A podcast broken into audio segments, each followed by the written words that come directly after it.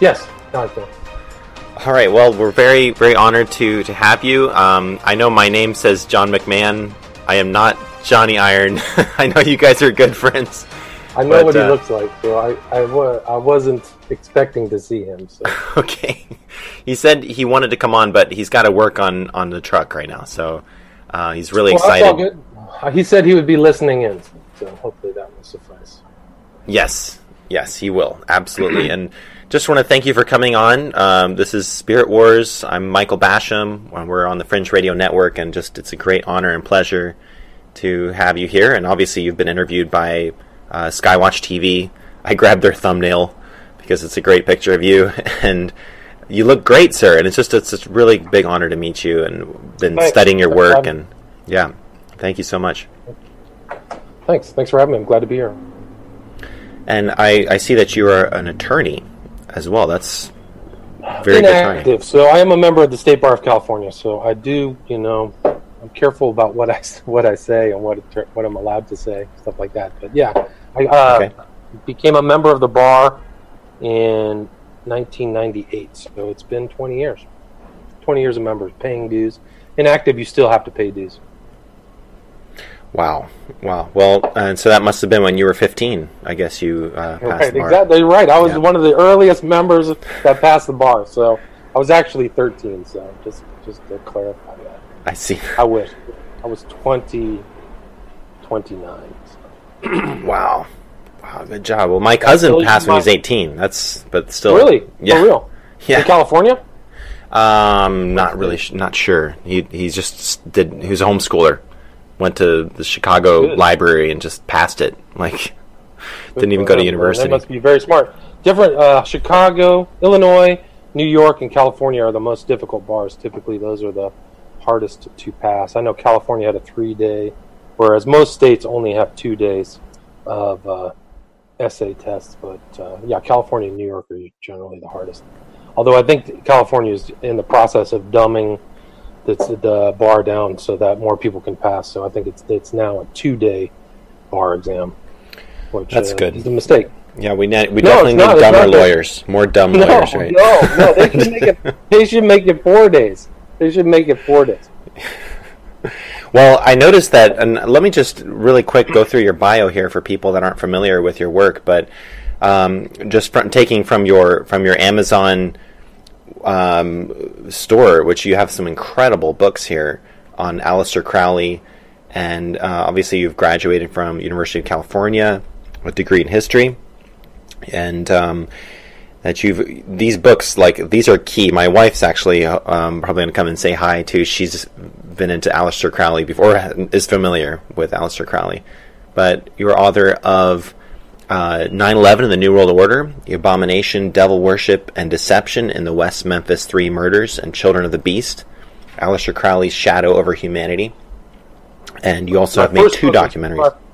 My first book was Prophet of Evil, Aleister Crowley, 9/11 and the New World Order. That was my first book. Oh, you know what? I read. You got a piece of that title. Got a piece of that. And the full title, it's overly long title, but I tried to put all of the steps in that one book together, because most people, I think, would not think that those, Crowley and 9/11 and the New World Order were all kind of mashed together. And now you have a new edition of that coming out now, or am I mistaken? I just finished it, so it'll be out next week. Awesome. 6x9, redid it, put pictures in, wrote a little bit, so I'm definitely tinkering around with it. I made a mistake when I published it, because when I wrote that book, I self-published it. I've self-published all my books, but I literally printed it out on 8x10 paper, so that when I went to make the book on CreateSpace, I just kept the 8x10, which is a mistake. All books should really be 6x9, so they fit properly in a bookshelf. So now the book is 6x9. Well, just the spirit of the way that you're producing this content, writing books, is just it's an doing your podcast, brilliant podcast. I was so excited to see that you have an awesome lineup of shows. I've been going through those, and the spirit of just putting this information out there, not waiting for all the big publishers to find you or all the right formatting or whatever. It's just this information needs to be available, and I appreciate that so much. Yeah, it's an interesting observation, because I did kind of look around 8 years ago when I published my first book, and the offers I was getting were like 10 cents on net profits, and you lose, you know, you lose kind of authority over the information, and somebody else would edit it and blah, you know, all this other things that would have made it very onerous and overly complex for me. Now I just keep total control. And also, I say, I don't want people telling me, you know, you should really just write a book about Aleister Crowley and take 9/11 out of it, and this whole New World Order concept. And I said, no, but I think that my thesis is that all that stuff works together. That's why I have that book. So it's interesting that you made that comment, because it wasn't like I just self-published on a whim. I actually looked around and went, oh, man, this is the best route for me, you know, is to just put it out like this. Well, for those that aren't familiar with your whole story, and I hope that people will go and purchase your book next week, Prophet of Evil, and he did consider himself the prophet of Satan, which we're going to get into that. But how did you go from being an attorney to getting into this topic, and what was the wake-up point? Who gave you the red pill, you know? I was probably, if I would have taken a red pill, it probably happened to me when I was going to law school in DC. I was always willing to consider alternate ideas and investigate things on my own, but I was in DC, and I worked briefly on the Vince Foster case that, you know, the public, or there are a lot of these people are saying committed suicide. I was there. I worked with a guy by the name of John Clark, and he clearly did not go to Fort Marcy Park and kill himself. So that was really it. And then the really interesting aspect of that story was that that was a very difficult position to take, because the media and all these people were reinforcing this notion that he committed suicide. So it was a tough environment to be in. Like, I'm saying, no way, this is not plausible. There's all kinds of problems with that case. Anyway, so that was really it. So then I was actually a very naive person. I believed everything that, you know, my college professors told me. I was part of the system. I was part of the public school system. So I was just a true believer. And never really, I mean, maybe there were glimmers of things like John F. Kennedy and things like that. But then when that happened, that really twisted everything. That's probably 1996. And so then I started reading things on my own, you know, and then I was really willing to, you know, I went through an Alex Jones phase, and I was really willing to kind of do things and entertain other ideas. And that's really how it got started. So that's what kind of that seed led directly, or, you know, slowly, to my first book, Prophet of Evil. So there might be a slight delay. We're in Honolulu right now. It's better than when I was in Taiwan, but... Interesting. No, so how did you meet Johnny McMahon? Because that's the Fringe. The old story. So when I first published my book, I figured I was going to promote it myself, and I sent out to anybody who I thought might be interested. It's definitely a Christian-based book without too much of the Bible or Scripture integrated into it. I have a couple quotes at the beginning, but I do believe that the contents of the book fit in with biblical prophecy and fit in with the biblical narrative of the much larger contest for humanity by evil and good forces. So I talk to Christians. I've learned a lot about podcasting environments. Some people really, if you say you're a Christian, it's like no-go. And then that's how I led to Johnny, which was episode number 20. I think I talked to you about that earlier in the week, that I was episode 20 of Iron Shows. Legendary. It's like the legendary episode. Johnny too, he's like, oh, that's episode 20. Like, he's so happy that we're having early in the intro. And so I was on, Canary Cry a very long time ago. So I was on a few shows that people were willing to entertain me. And I was always of the attitude, you know, just to try to get my opinion out there. So that's really how Johnny, and then we became Facebook friends, and then, you know, we just kind of keep in touch. Last night we were chatting about all kinds of interesting subjects. Awesome. So we're still, you know, keeping in touch. Well, I like to keep things lighthearted too, because some of this stuff is just so dang evil and horrifying that you almost have to have a sense of humor. And the more evil and horrifying things get, the more humor you almost need to counterbalance it. And, you know, I'm coming out of Taiwan dealing with pedophiles and sex cult people, and a cult that branched off of the Jesus people, Well, they say they started that, the Family International with Children of God. And just, you know, I would actually love to get your advice on some of these situations that we ran into with them. But I noticed that you've been really putting out the radar, helping people coming out of, you know, the Jesus people movement. Great episode. With somebody, yeah, she was in the what was her name? It's it'll come to me, but I do have an episode about the Jesus people. Yeah, I didn't know much about them, you know, but I learned something about them.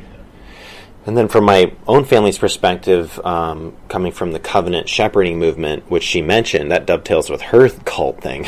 But my grandfather was one of the guys that helped start that, Don Basham. So then, you know, he wrote lots of books on deliverance that were great, but then the cult stuff started later, and a lot of people got hurt by that. So it's just, you know, you find this stuff everywhere. And now, like, the only thing that really kind of grounds me, at least for what we're needing to do, and a lot of my audience too, is like finding the real enemy, you know, knowing that there is this primordial evil and that people like Aleister Crowley have really injected that into modern society, and even into German, like into Nazi Germany, like some of the things that Hitler was doing, he may have affected.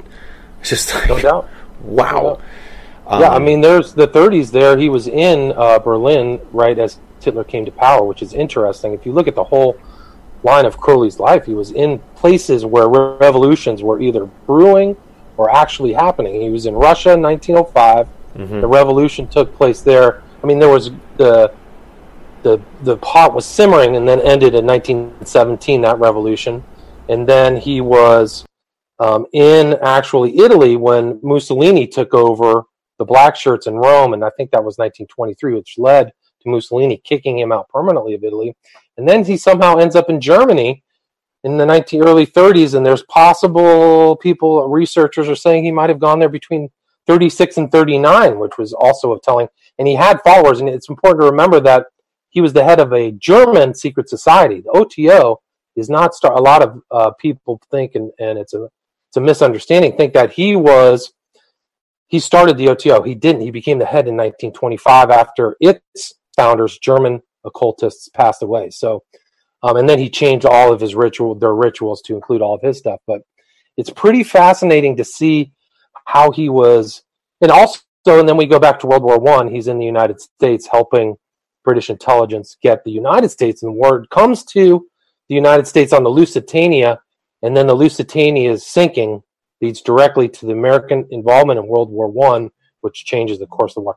So you have all this, and I've been rereading some of the Crowley stuff, and there's a really good book called Secret Agent 666 by Gary Spence that talks about Crowley's intelligence. But in his memoirs called The Confessions, he's stating and naming names of known intelligence assets in New York, guys like this guy, Guy Gaunt, like people he knew. And so he's right in there. And all of these very interesting things, but like your statement about Hitler, there's very similar things between Crowley and Hitler that are almost carbon copies. So it's really something how he really, and I think his goal really was to influence, you know, he gave these ridiculous public pronouncements in front of an obelisk in London saying there'll be these great wars. And sure enough, you know, he lived through two titanic global conflicts that resulted in the death of tens of millions of people. And then he has Ozzy Osbourne making songs about Crowley, like with these ridiculous music videos. I don't know. I'm sure he probably studied that video. Absolutely. Well, Jennifer just showed it to me the other day. I don't know how deep it goes with him. I mean, they're flying high again is about astral travel, something Crowley was doing. Astral travel. Effects, yeah. So like Children of the Beast, I cover all of those people, like Ozzy Osbourne, all these well-known people, Timothy Leary, Kenneth Anger, all interested in Crowley or following Crowley's tradition. Kinsey, sexologist, was interested in Crowley, and that guy was crazy. So, I mean, it's. I think that there's a lot of it is under the surface. So, and even the founder of the gay rights movement played. And this is interesting, but he played the organ at the early OTO meetings with Jack Parsons in LA. And Jack Parsons is in the show right now called Strange Angel. I was actually talking to John about it, John McMahon. He's watched it, I haven't, but you see these interesting tie-ins. You know, the whole gay rights movement could have come out, and there's not a lot of details about how much Crowley, the guy whose name I can't remember right now, was on. But here's this huge movement that's morphing now into not just gay, but stone cold pedophilia and weird gender guides where you can be somewhere on some spectrum. I mean, it's those kind of evil weeds were planted a long time ago.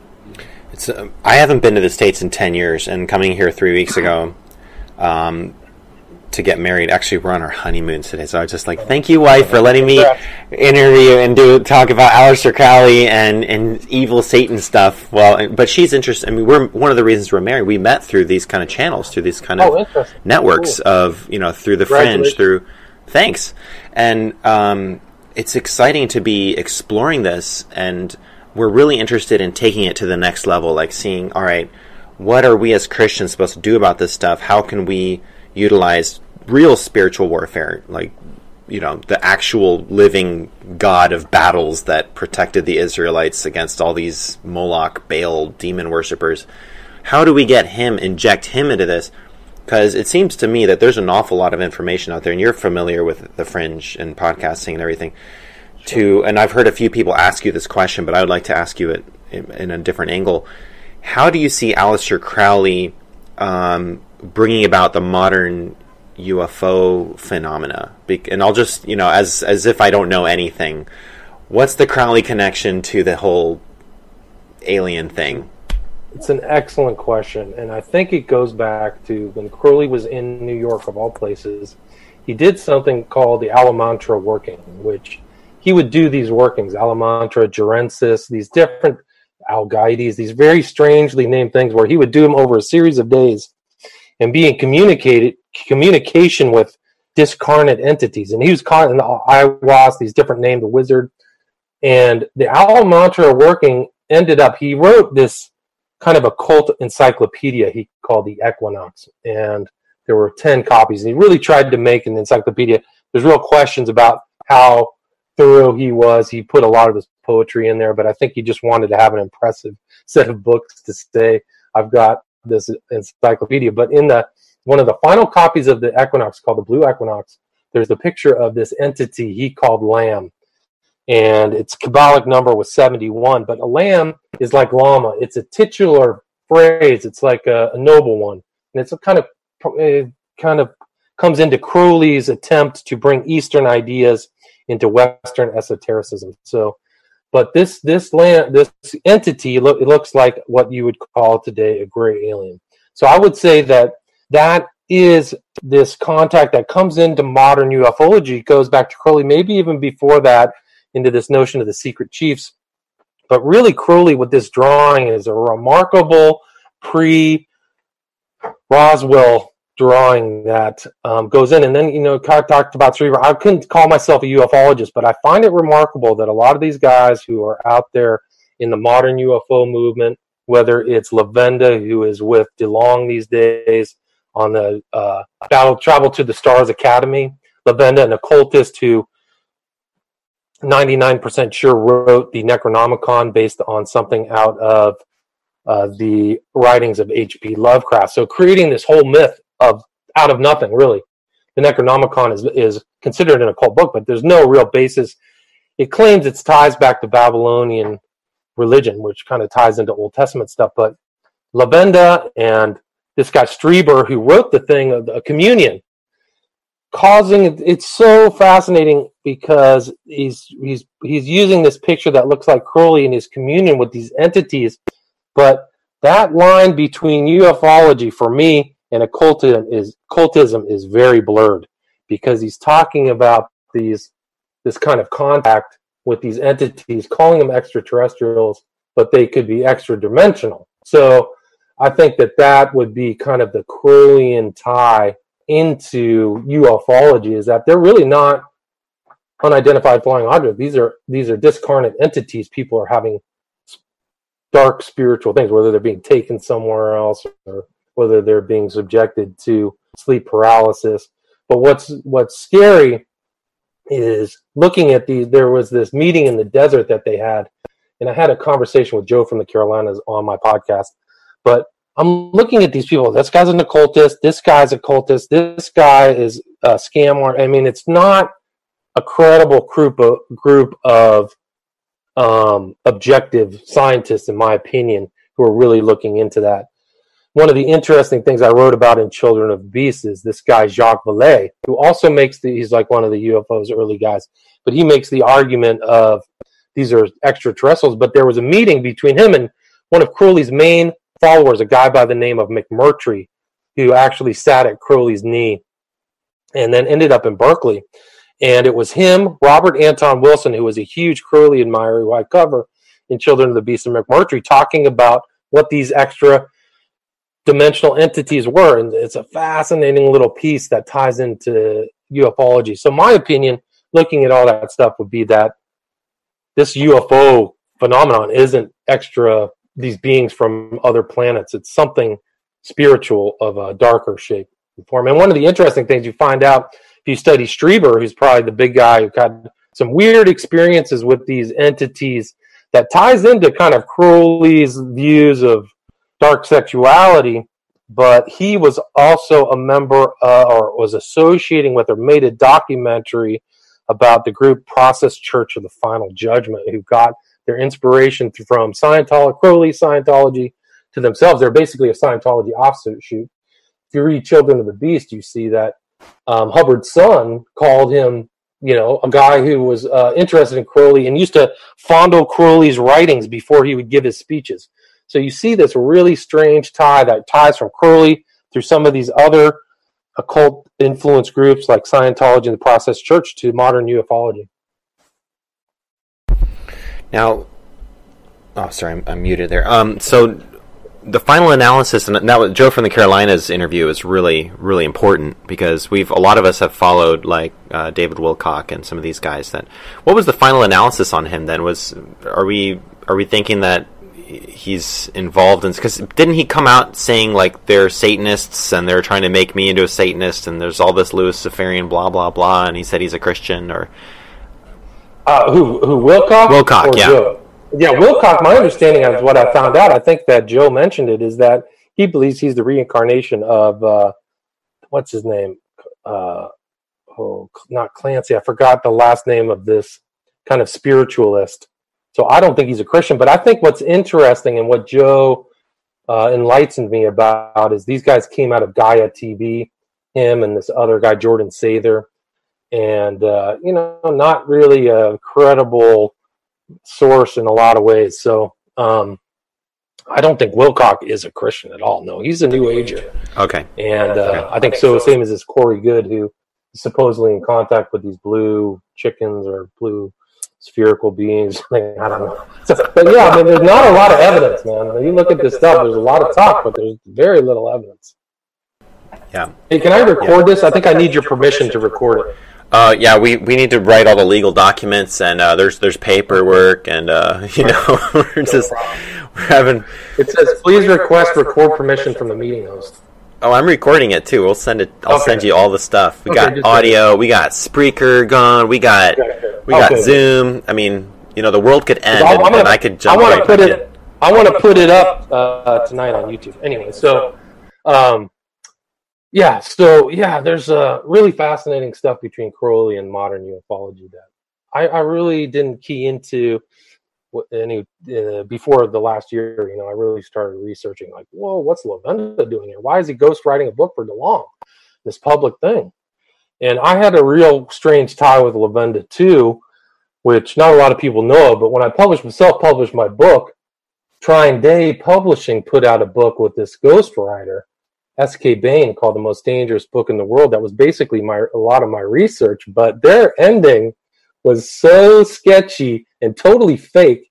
And here's LaVenda ghostwriting this, and it's an embarrassing book, but it's just amazing how they wanted to twist the message of my book. Because if you look at the conclusions of my book, totally different, kind of Christian oriented, and I expose some powerful people who are into Crowleyan numerology, and they just totally took all that out. So I've had communication with LaVenda. He and I have sent some interesting missives, which I should post again. But yeah, he, what did we talk about? I can't remember, but yeah, he's an interesting character. He goes all the way back to this occult bookstore in New York called The Magical Child. that was run by a guy by the name of Herman Slater. And he has had all these meetings with the same people I talked about just earlier, McMurtry and the guy who wrote the X-Men. That's why that X is in there for the X-Men. It actually comes out of the occult, this whole symbology. Yeah, so it's interesting. One question that I also have is you have so much work out there, and I'm not going to pretend like I was so prepared that I read every book of yours. It's going to be a long-term thing. We're going to be looking at your work and following your podcasts and obviously hoping to gather intel, important key intel, as we're charting out our course, you know. But have you noticed a lot of people taking your just very, very meticulous research, which is obvious you're just extremely knowledgeable about Aleister Crowley and just the way that he's interwoven into so many different things. Have you noticed like a lot of plagiarism going on? Like, are there, because there's so many people out there that are making YouTube channels and then they write their expert book and, you know, and no offense to David Wilcock, I'd love to interview him sometime, but like, it just seems to me like a lot of these guys, they show up out of nowhere and then suddenly, you know, they're the expert. And you're like, where did you come from? Like, exactly why do you... Well, it's interesting you say that, because they're placing themselves. So these guys, Wilcock and Stater, start talking about things that people are interested in, like QAnon, these kind of non-New Age things. But they're moving towards what the public is, UFOs maybe. But when I wrote the book, when I wrote it and published it in 2010, nobody was talking about Crowley. They didn't understand the Book of the Law was received by Satan. They didn't understand, in my opinion, the Phalamic or occult numerology that the guys who created 2001 put into the event. So I was definitely trying to, impress upon a public that notion. And now I see people mentioning Crowley. I've watched Jones, who actually referenced one of my videos about Hillary Clinton being sick. It has like 4 million views. But I'll be watching Jones, and he'll go, oh, Hillary Clinton, she likes that Aleister Crowley stuff. So she keeps mentioning Crowley without really having, he has a very superficial understanding. He just says, oh, that's Crowley, so he's mentioning Crowley. And so I've seen, I think that, and I've seen other writers kind of now looking into that subject. And then, I actually applaud that. I think it's important. I think, maybe a little bit of, just a reference, polite, like I got this idea. Even they wrote, when they are telling that book about the most dangerous book ever written, they said, oh, this is based upon the writings of William Ramsey. Now we're going to bungle the whole thing. But yeah, so, that was my intent, is get people to talk about that. So I don't really feel like that. I think it's an important subject. If Aleister Crowley's ideas are influencing 9/11, and all these heavy-duty, high-level occultists are doing it, the public has to know. It's very important. Yeah. Well, I think that it's interesting because I think that the real architect of the whole event died. David Rockefeller, who had the money, the juice, had all the connections, passed away, and nobody really saw him. There was just like another. It was just another thing. The only person who really reported on it was James Corbett. It was an epic event. He was just a giant in building all of these buildings, the Trade Center, the UN. He's just tied to everybody, a backer of the Bushes. He's all over the place. So, it's just I think the public, the mass media is just really there to kind of create sound and fury and make sure the public misinterprets what's really the most important. I think the most important thing about. Well, and it would be great if Alex Jones had you on regularly to kind of analyze. That's the beauty of having a network, is where you can be like, instead of pretending like you know everything about Crowley, now we can just call on you and be like, oh my gosh, we need to get Ramsey on. Let's find out, what does this mean? And Rockefeller's passing, how is that significant to the whole timeline? And what about this numerological weird exercise that the Illuminati's doing with this thing? And you can see the whole, you're just like focused in on this so well that you should definitely have your voice included, and you should get credit for it. Well, I appreciate that. I think I was actually a person who believed the cover story of 9/11. I believe when they said that this guy did it, you know. So when there was a slow process where the scales came off my eyes from 2003, 2004, and when I realized nothing else was going on, then I had to go back to the books and drawing and go, what really is happening? What happened? What led up to 9/11? You know, and what's the numerology? What does it mean? It's referencing ideas. It's referencing concepts. So I think that, you know, I think that if you're not part of these elite circles and secret societies, you're left out of these greater social societal movements that are under the table, right? So I think, you know, I don't come from one of, I'm a public school person. I went to all public schools. I don't have an elite pedigree. So for me, you know, it was important for me just to understand. Like, I was out there just researching myself. I've probably never written a book, but I was like, this is important. You know, I think I should put this down and codify it in a book so anybody can read it anywhere at any time. And that's really why I wrote it. Well, and you don't have like this, I mean, obviously your YouTube channel, you have videos with just millions of hits that are about current events, but you're not sucked into like the latest thing and, oh my gosh, you know, now this war could start. Although I would be interested to hear your opinion on certain things that are happening right now, like the shutting down of free speech and just the whole war against anybody that's talking outside the box. It seems like that's really risen. Like, I feel like I came back to America just in time to be a part of all this stuff. I'll stay in Hawaii, thank you very much, but you know. Yeah, well, that's probably wise. I mean, it's amazing to think that they're actually trying to curtail free speech or try to inhibit people from discussing any subject. So, you know, I think that for me, I got to a certain point where I realized that my ideas, I was oiling along, like going down the river with the concepts in the mass media at the same time. You know, so in a way, I think that that's actually one of the short-sighted things about alternate media is they're actually still reacting to what the mass media is saying, even if the mass media is just completely full of baloney. The whole Russian investigation, there's no evidence. And I mean, the thing, really what it is it's actually a masterful, and it only started after Trump became president, which should tell you everything, but it's really a masterful way to deflect from the criminality and the stone-cold betrayals of Clinton and possibly even Barack Obama, who was involved in sending assets into the Trump administration to spy on them. I mean, it's incredible.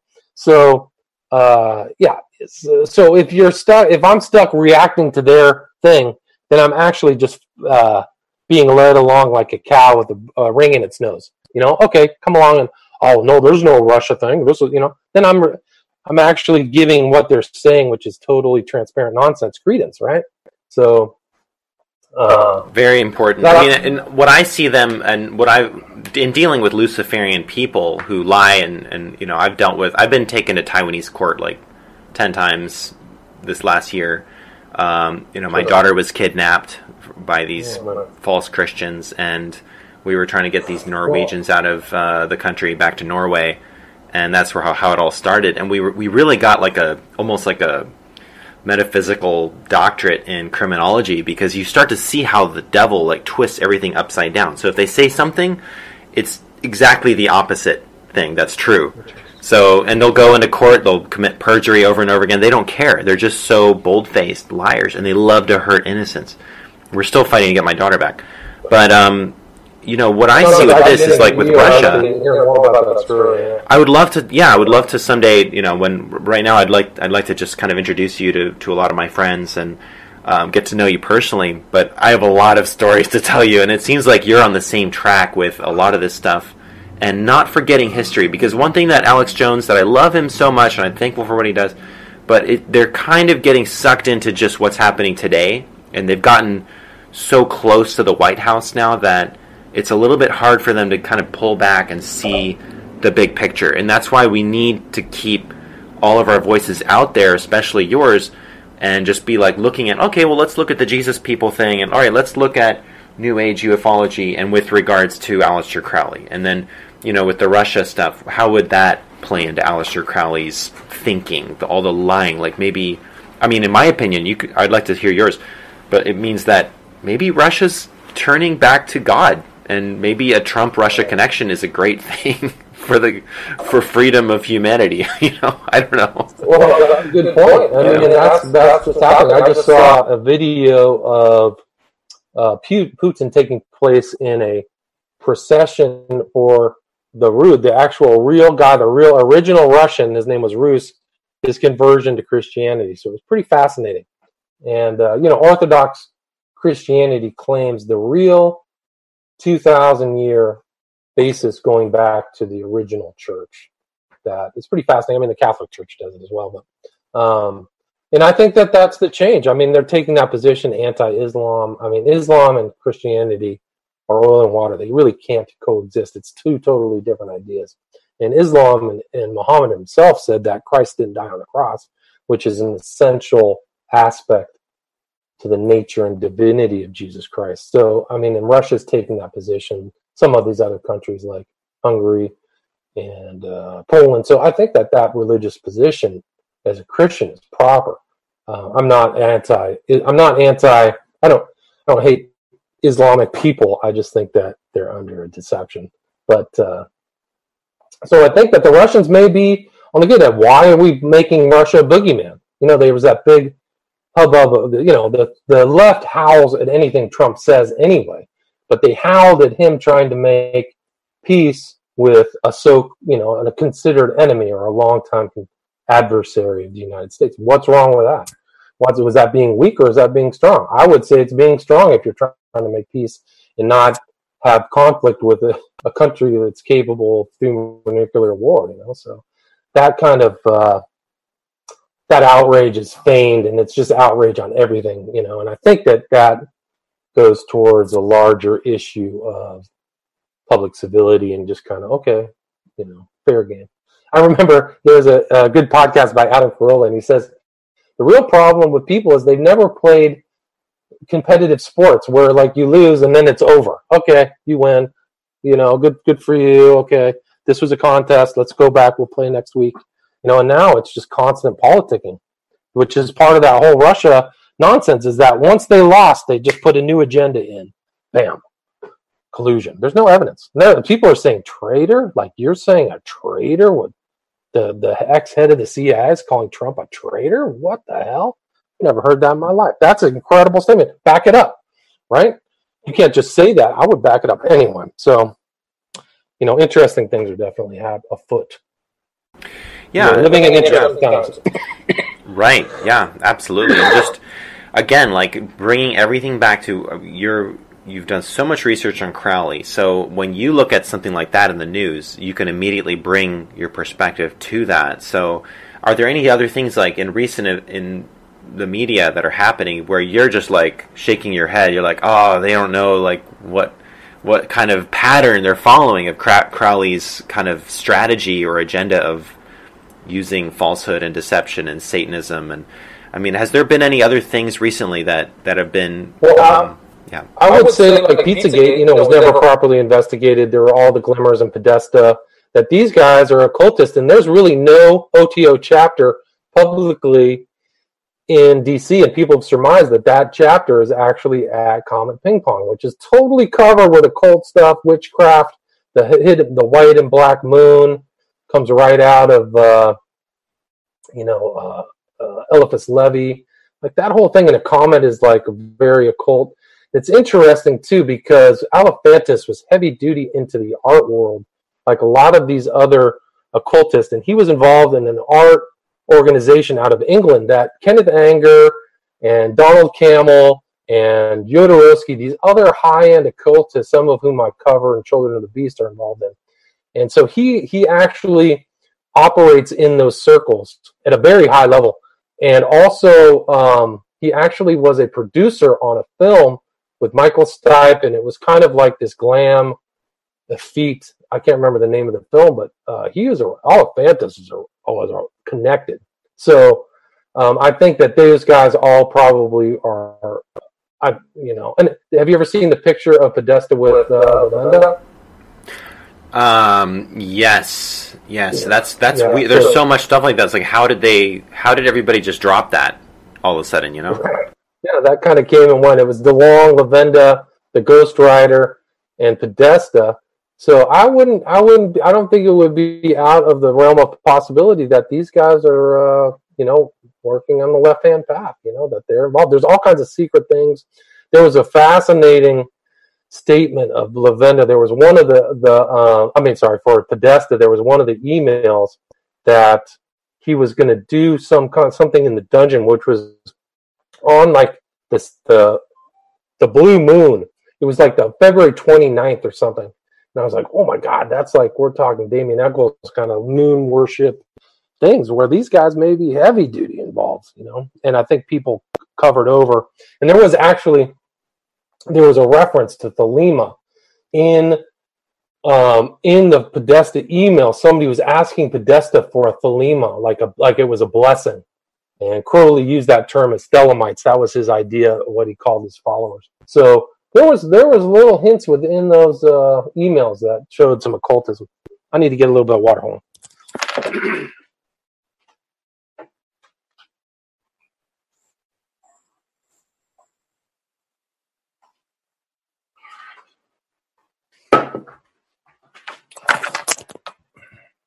All right, sorry about that.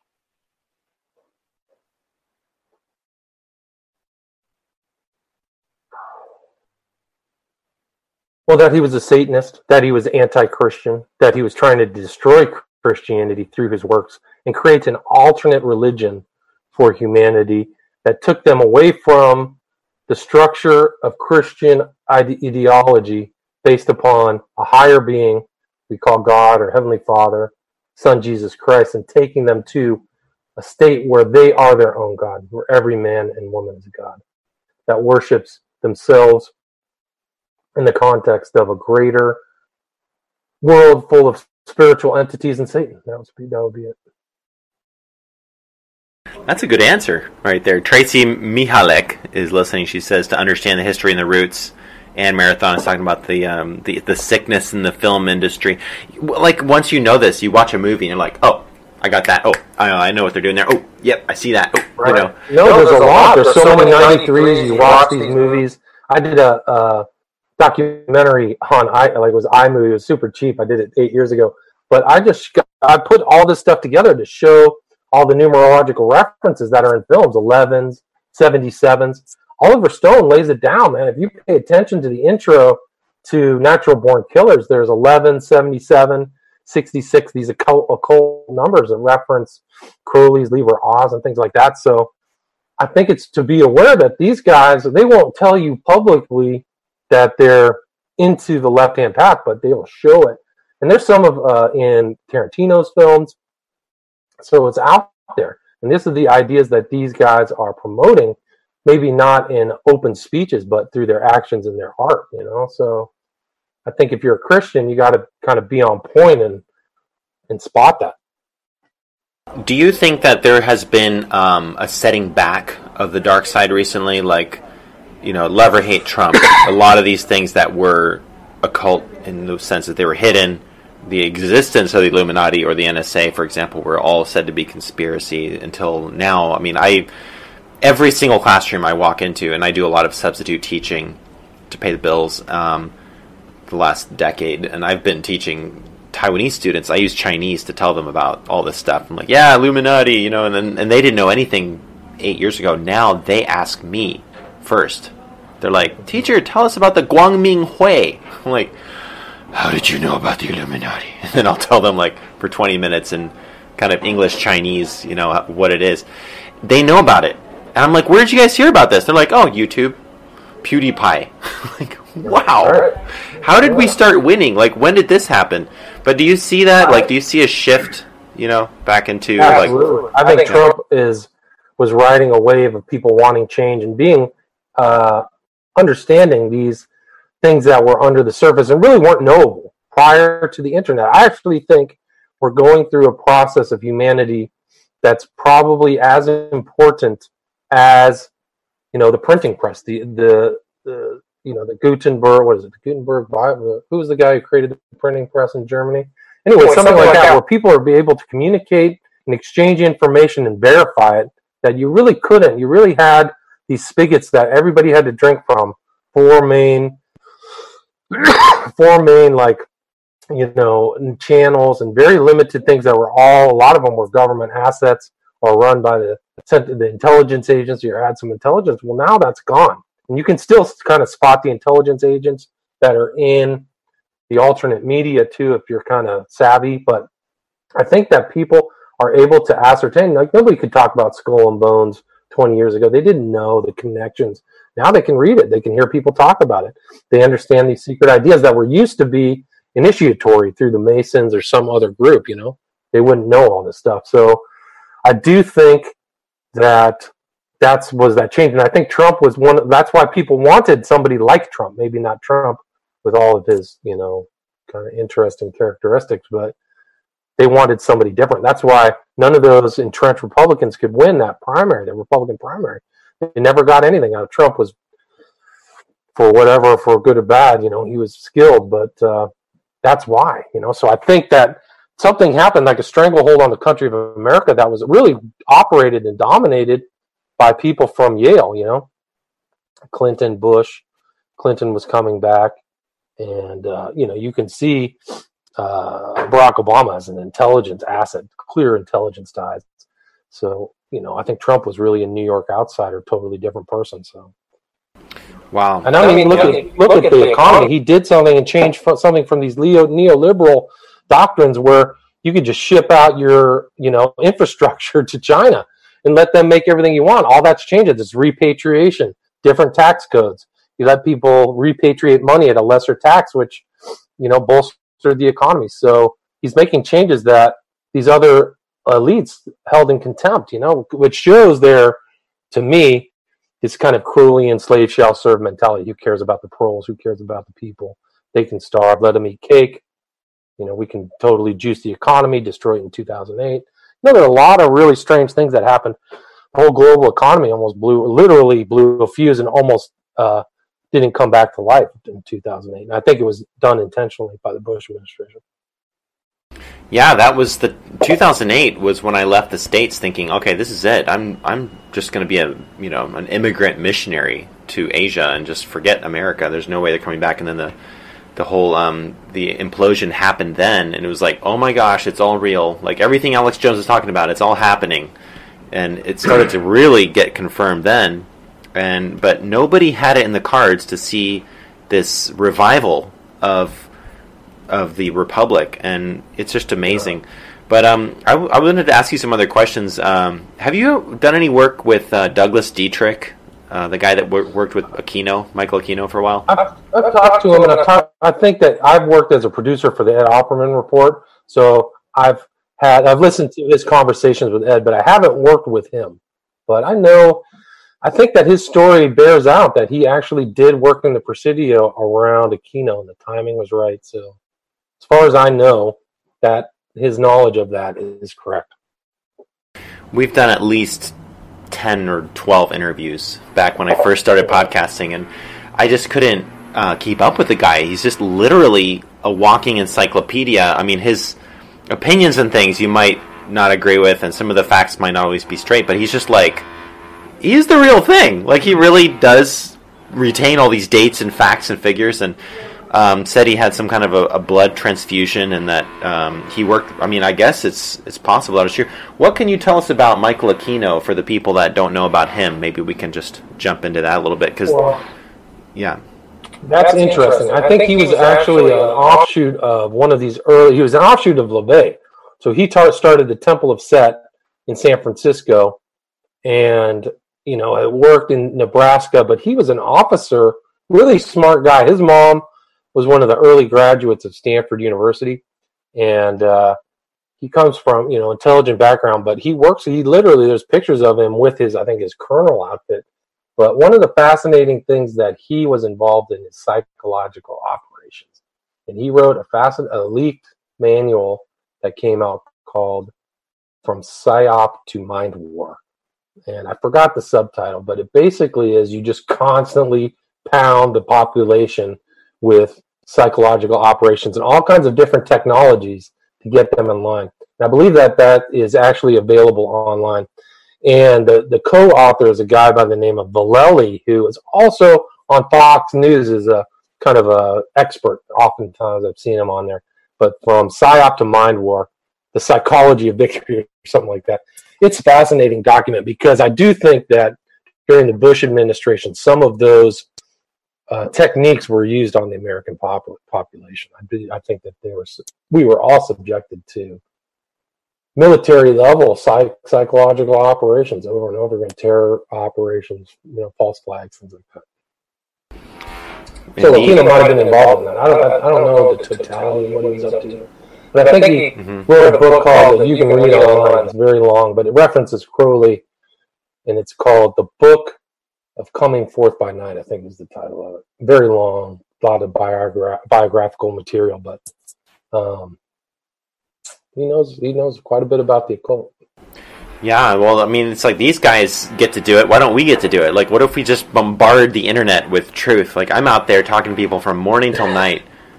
People that just randomly find the fringe, or they, the Holy Spirit just leads you to people in the street sometimes. I got my first bank account going, and I'm sitting down and getting, the checking account, and just start a conversation. Everybody's really friendly in Hawaii, so this guy just starts talking to me, and I'm like, yeah, well, he's like, what do you do? Oh, I just came back from Taiwan, and I do some, I got into podcasting, and you ever heard of the alternative media a little bit? And he started to, get this look in his eye, and he's like, well, what kind of podcasting? And then it took a few sentences to feel each other out. And the next thing I know, he shows me his Instagram, and it's all exposing the Illuminati and all these things. He's like, actually, I've been thinking about starting a YouTube channel, but I didn't know if I could trust you. And it was like, dude, yeah, no, bro. I've had similar experiences, yeah. He's only 25, Yeah. Once people let their kind of guard down, they start talking to you, and you're like, yeah, dude, we're on the same page. Yeah, and so there's this whole army out there that we need to recruit. You turn that mind war thing on its head, propaganda, once you start pushing the truth out there.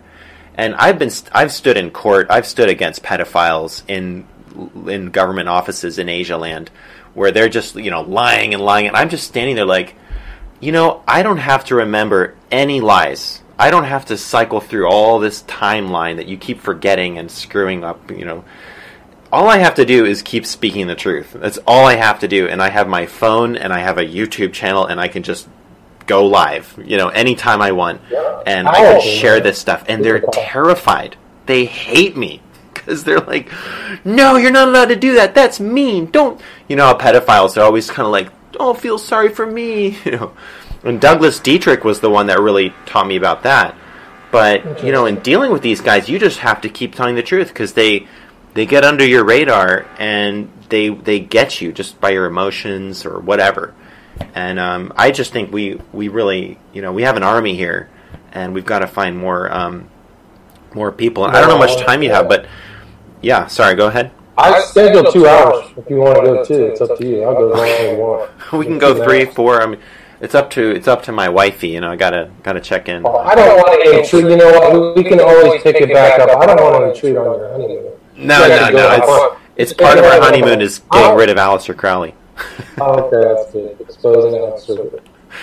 But what can we say about it?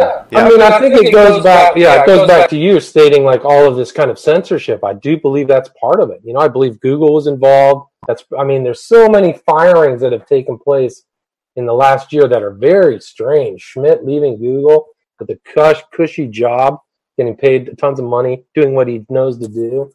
That was weird that he left, and he was very much involved in the Hillary campaign.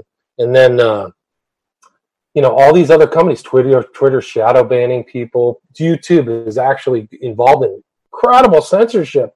The SGT report that does great reporting, they are so benign. They just the dude never swears. Never says anything wrong, just has controversial guests, gone. And they put his channel back up, but I think he got scared about it. Yeah, he had 300,000 subscribers. Huge, huge reach. So they're harassing all kinds of people. YouTube, they did it to Richie Allen out of the UK. All these guys are getting harassed just by having controversial alternative guests. So I think that kind of thing is happening all over, at least the States, probably in the world. Well, what can be done? Like, let's say they shut down, your YouTube channel, all these Facebook things. Okay, we've got Spreaker. We've got the Fringe Radio Network. We have our own websites. I've had no problem with Vimeo. You know, I uploaded my movie, The Smiley Face Killers, to Vimeo, and they never have had me any problems. The complaints have never done anything. It's never been censored. So, I think that these alternate tech sites are going to work. I've done gab.i. I used BitChute. So just kind of leaving little spots. I don't have that huge of an audience or anything, but I'm ready to go. I don't even like being on Facebook, to be honest with you. I would love to lose my Facebook account. It's just that's the most people that I can reach. I don't get rid of Facebook account. Smiley Face Killers. You gotta, and we need to specify the title, because I found another documentary on YouTube and watched about half of it, and then I realized it wasn't your documentary, and I was like, shoot, at least I know something about the subject. But but Tracy Mihalik, that's actually a mockumentary, but yeah, the whole title is The Smiley Face Killers, Who Is Abducting, Torturing, and Murdering Young Men in the U.S. and U.K., which basically goes into this whole phenomenon the last quarter century, 20 years, of young men going out drinking at night, disappearing for a week, 2 weeks, and then being found in water. So it's available on Vimeo under that title. And I've had generally really good responses. I think a lot of people open their eyes to this phenomenon. I cover about 50 cases of all these young men, the same thing happening. Out at night, disappeared, found in water. And then termed accidental drowning, which is a mistake, in my opinion. Right, and even in the preview, the mockumentary, it's obvious that the authorities are just kind of either they're bought out or they're lazy, because they'll find the body is waterlogged and it's water covered with water for 90 days, and the effects of torture are hard to be found. But then that's true. But yeah, it's a pretty brutal tale. But yeah, but they had something that just happened. Really amazing thing, which in one of these cases that happened in the UK, the young man's name was, I believe, Corwell, but the police there researched that case and came out and flat out said they don't know how he entered the water, which is a much different result from the police than they had done in the past. So I think that the opinions are slowly changing.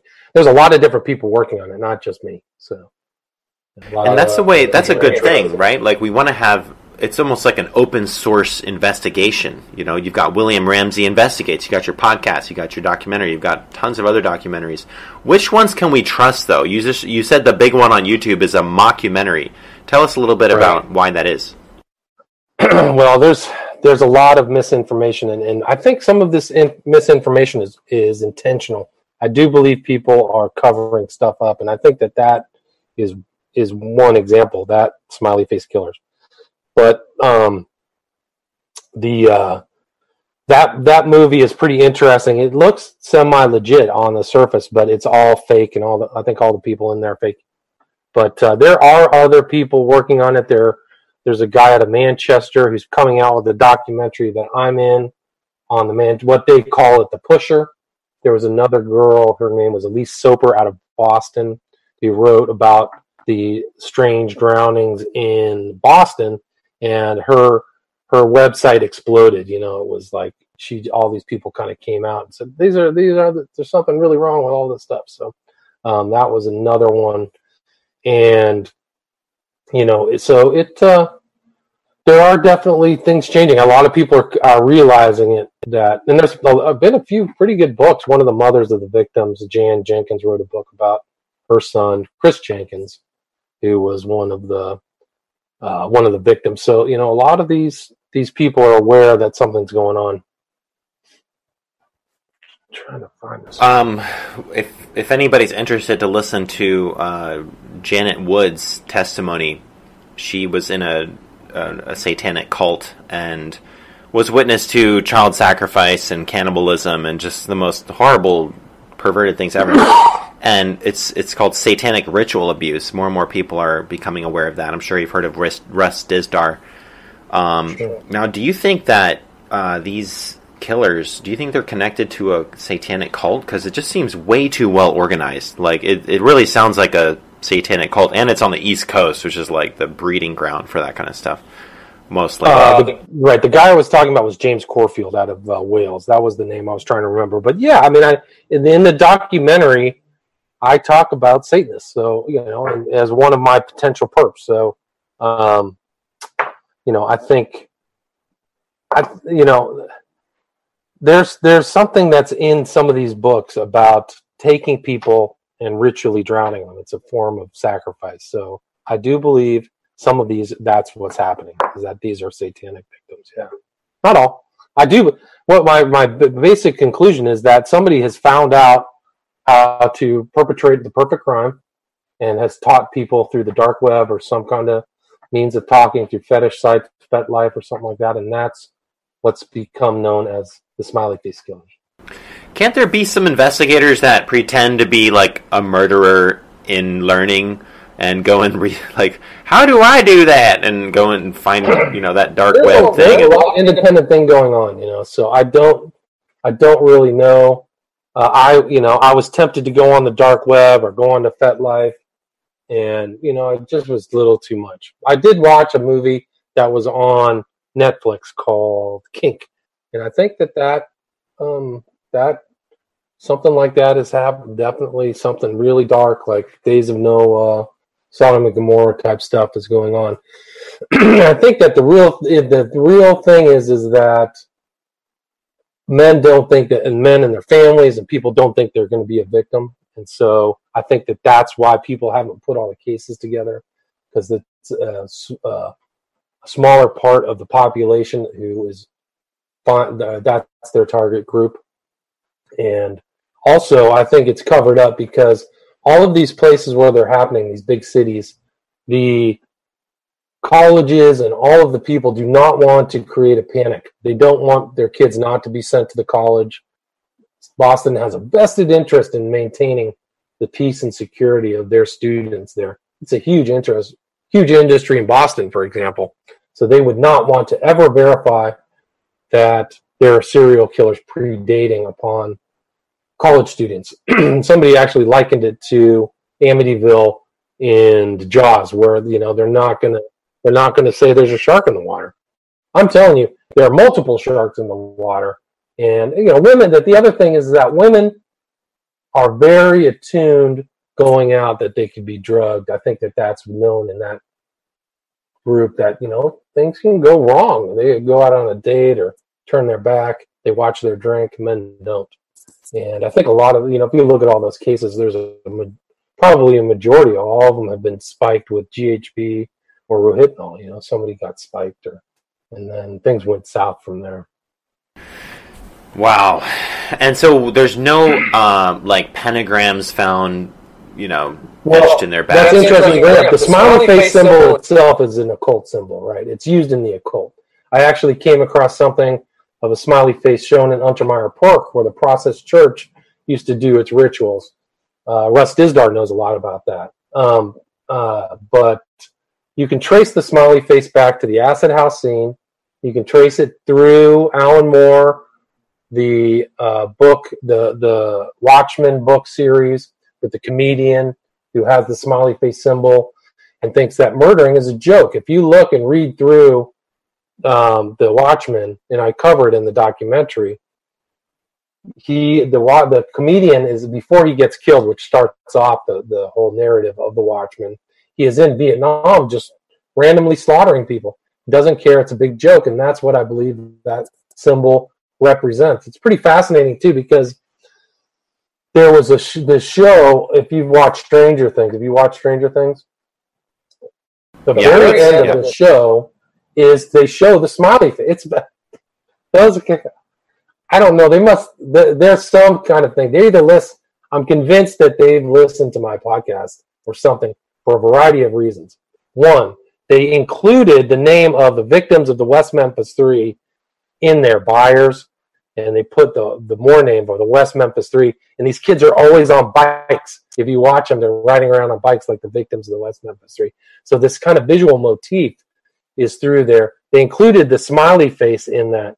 They included this whole smiley face. And in my book, Prophet of Evil, I list the 77 names of Satan, and one of those 77 names is the Demogorgon. So it's almost bizarre how they integrated these kind of things that I've been talking about in that whole show. And there's a couple other visual references that I can't remember there, but the Stranger Things feature, if you look at, I think it's 8 episodes, right? The 8th episode has the smiley face before the final thing of the Demogorgon comes through right there at the very end, season 1.